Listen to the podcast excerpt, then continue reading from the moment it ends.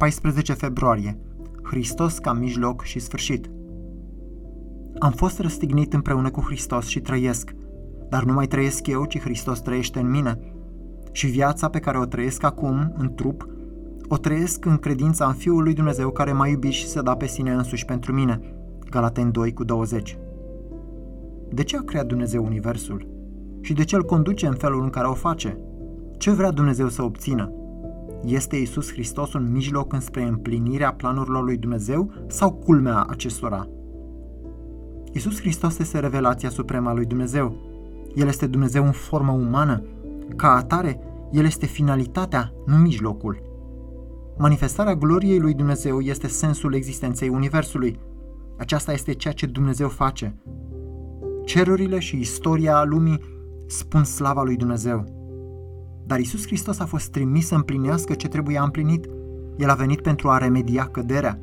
El a venit ca să-i salveze pe păcătoși de distrugerea inevitabilă ca urmare a păcatelor lor.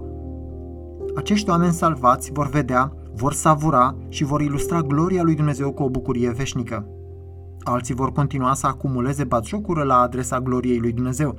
Astfel, Iisus Hristos este mijlocul a ceea ce Dumnezeu a vrut să obțină în manifestarea gloriei sale spre bucuria poporului său. Nimeni nu va vedea, nu va savura și nu va celebra gloria lui Dumnezeu separat de lucrarea mântuitoare a lui Hristos. Țelul existenței universului ar fi neatins altfel. De aceea Hristos este un mijloc. Dar în acea împlinire de pe cruce, pe când El a murit pentru păcătoși, Hristos a revelat suprem dragostea și neprihănirea Tatălui. Aceasta a fost culmea descoperirii slavei lui Dumnezeu, gloria Tatălui Său. De aceea, chiar în momentul actului Său perfect ca mijloc în împlinirea planului lui Dumnezeu, Iisus a devenit finalitatea acelui plan. Prin moartea Lui în locul păcătoșilor și prin învierea Lui spre viața lor, El a devenit revelarea centrală și supremă a gloriei lui Dumnezeu. Astfel, Hristos răstignit este deopotrivă mijlocul și finalitatea planului lui Dumnezeu cu acest univers.